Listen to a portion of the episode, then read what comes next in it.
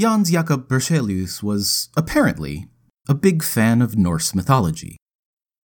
He's the one who named element 23 vanadium, after the goddess Vanadis, and when he thought he discovered a new element in 1815, he named it thorium, after the god of thunder and war.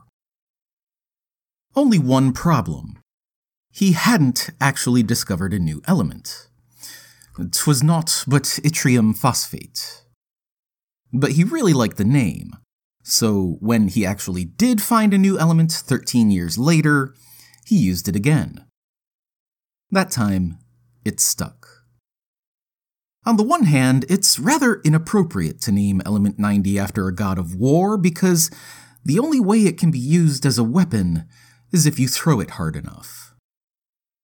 But as an homage to the god of lightning, it's quite fitting because thorium is absolutely crackling with potential as a source of electrical energy.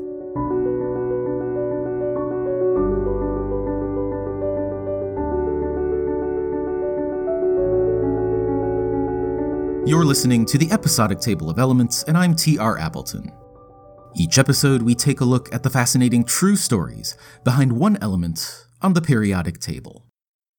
Today, we're collecting issues of The Mighty Thorium.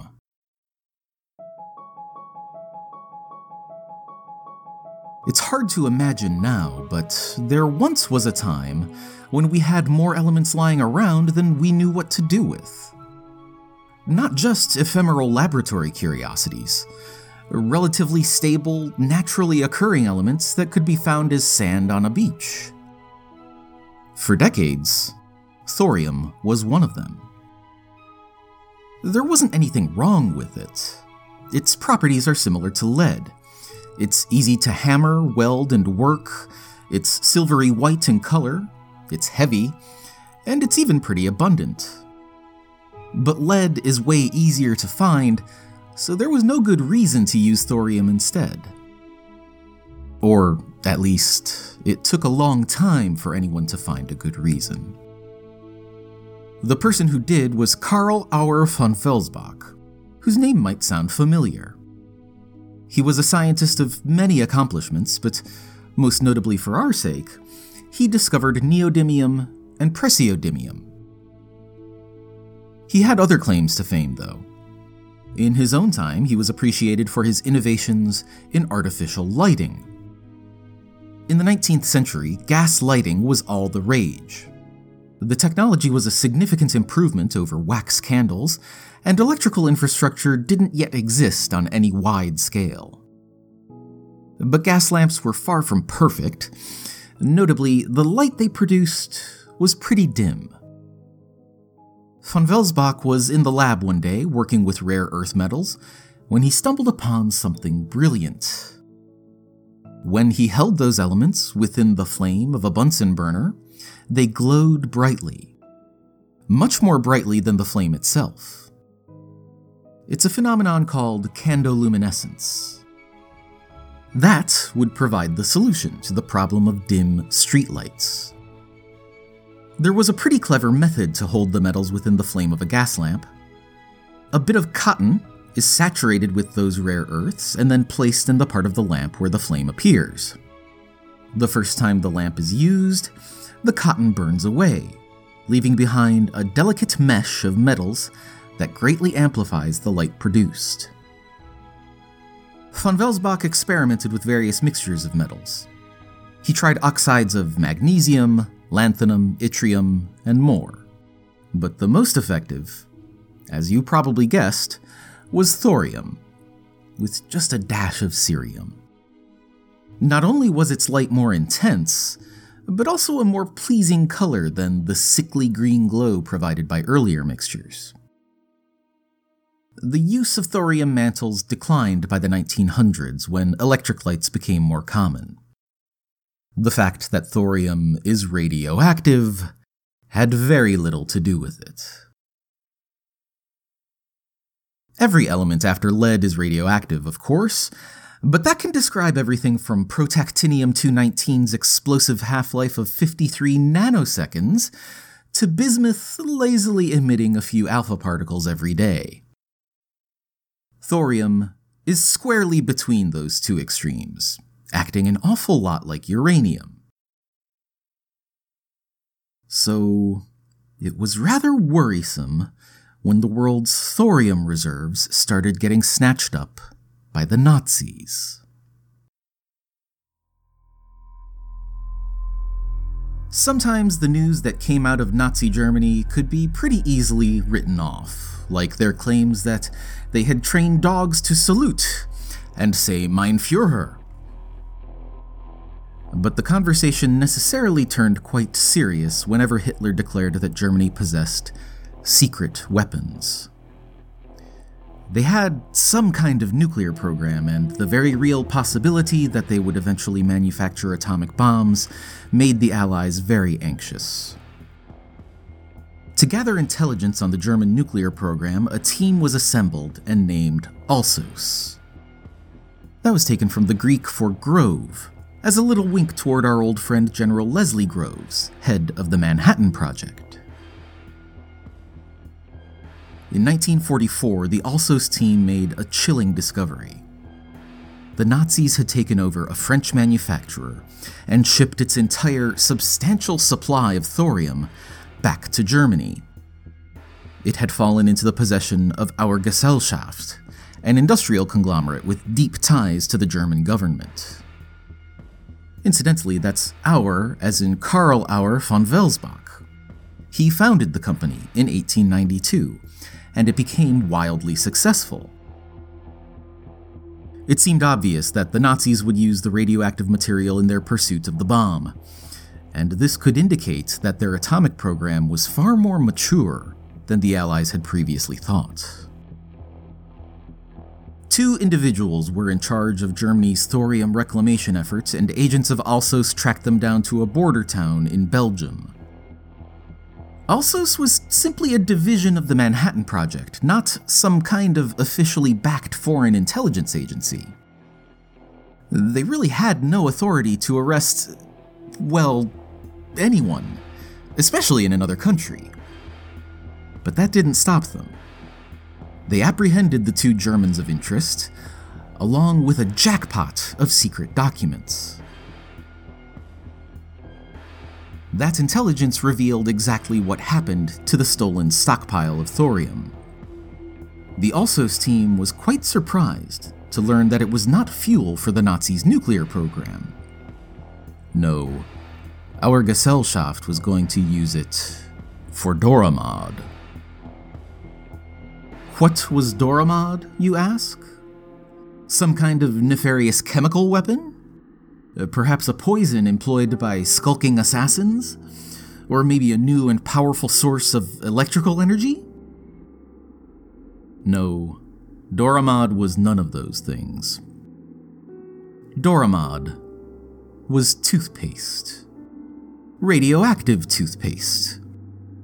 Auer Gesellschaft was just as active in the commercial space as in the military industrial complex, and they were all aboard the radioactive hype wagon, just like William Bailey or the many cosmetics companies offering radium infused makeup. Its radioactivity increases the defense of the teeth and gums, read the packaging. The cells are loaded with new life energy, and bacteria are hindered in their destroying effect. Truly, this Nazi toothpaste was meant for the whitest of whites. You probably don't need me to tell you that, at best, thorium does absolutely nothing for your dental health. But neither would it be as detrimental as those products infused with radium. Thorium's radioactivity is quite mild in comparison. Its most common isotope has a half life around 14 billion years. Don't let that fool you, though. Thorium has the potential to be a radioactive superstar with some calling it the green energy source of the future. Thorium has a lot of qualities that make it appealing as a nuclear fuel. For starters, it's an awful lot cheaper than uranium, and a thorium based nuclear reactor needs much less fuel than a typical uranium plant.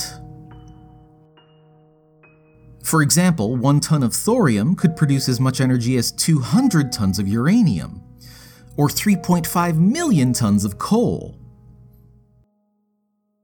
It produces less waste, waste that's much less radioactive than what we use today, waste that cannot be used to create weapons.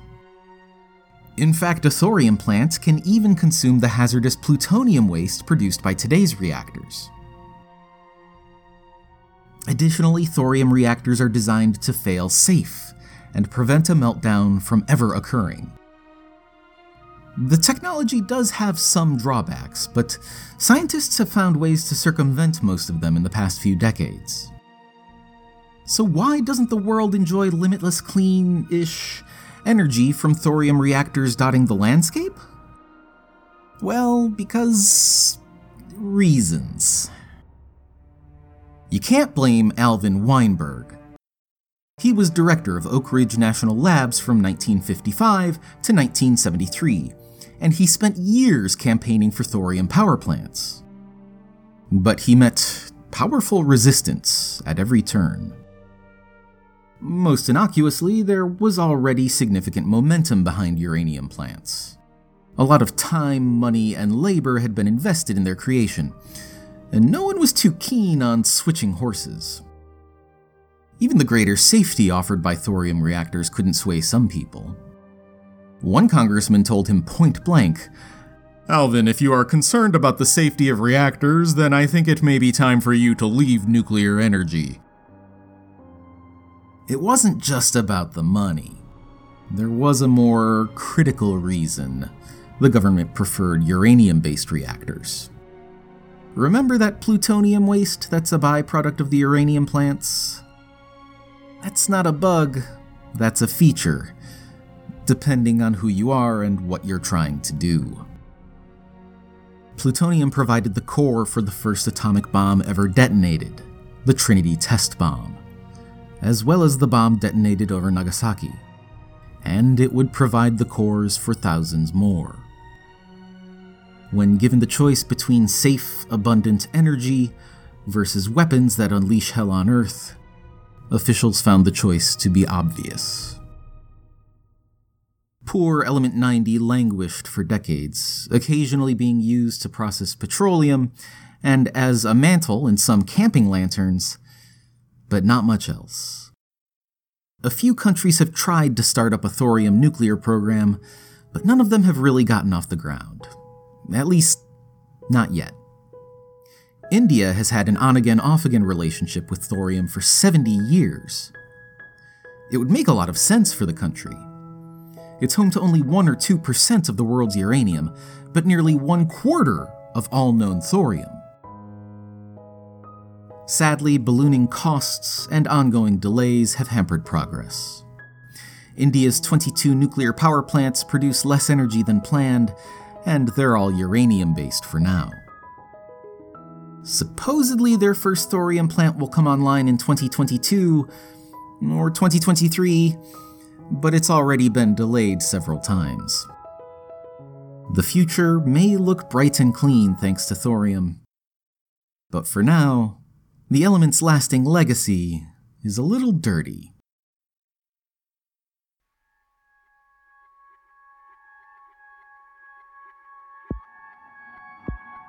New York's hottest bar is nowadays a hipster hideaway that's got everything twinkle lights, graffiti, an auto body repair shop, human ninja turtles. What are human ninja turtles?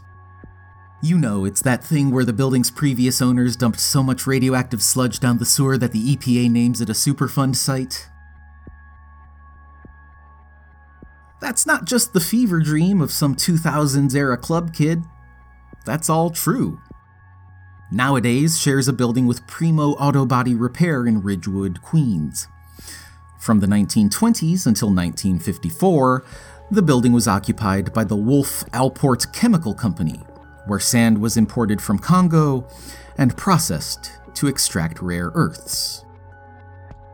For much of that time, thorium, which constitutes about 8% of that sand, was seen as useless a waste byproduct, and simply poured down the drain or buried on site. And for a long time, no one did anything about it. It was the most radioactive place in New York City, positively soaked in gamma rays, and people lived, worked, and ate sandwiches there, just like any other block in the city. By 2014, the EPA installed concrete, steel, and lead shielding to insulate against the radiation emanating from underground. Remediation is still not complete, though. The official plan, quote, includes relocation of all on site tenants, demolition of all on site buildings, and off site disposal of all contaminated soils, sediment, and building materials. If that sounds like an ambitious plan, well, it might be. According to the agency's website, quote, EPA is hopeful that tenant relocations will begin summer 2021 and be completed by the end of the calendar year. At time of this writing, it's now February 2022, and nowadays is advertising events at least through the end of March. So the EPA may not wield as much influence as Ghostbusters would have you believe. For now, all of that thorium sludge is locked beneath industrial strength cladding, and whenever they do finally dig it up, they probably won't be terribly comfortable passing it out to the voracious hordes of interested element collectors. There are dozens of us! Dozens! You're better off finding a natural source of monazite sand close to home. Technically, not all monazite contains thorium, but a lot of it does and there's a lot of it located all around the world. You could try to get your hands on one of those thorium laced lantern mantles, but those are getting harder to find as non radioactive alternatives take their place. Applications for thorium being somewhat limited, the only other bulk sources are industrial in nature, subject to fairly tight regulation, and quite expensive. But that doesn't make those sources impossible to acquire. They're almost certainly easier to get your hands on than a tube of Nazi toothpaste.